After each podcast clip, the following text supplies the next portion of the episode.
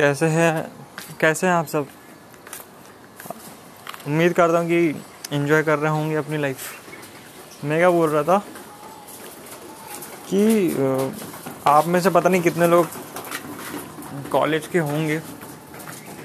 लेकिन twelfth ten twelfth तक का ये सीन था कि कुछ खास ज़्यादा दुनियादारी के बारे में नॉलेज नहीं होती थी।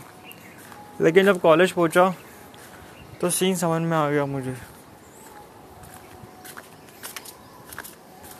तो कॉलेज ये मुझे कॉलेज में ये सीन समझ में आ गया कि यार ये जो जॉब्स होती ना छोटी मोटी मतलब इंडिया में तो खासकर मतलब पाँच, दस हज़ार की जॉब में आपको कोई रिस्पेक्ट मिलेगी नहीं और आपसे पाँच हज़ार में इतना काम करवा दिया जाएगा कि पूछो मत। मतलब आजकल पाँच दस हज़ार रुपये की जॉब की वैल्यू कोई ज़्यादा बची नहीं है।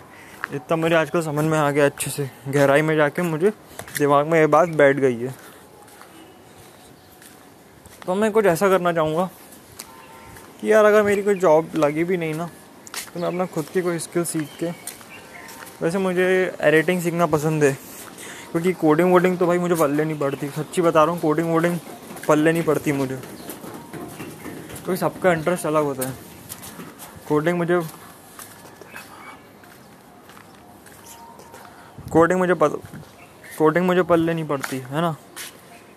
तो बस यही।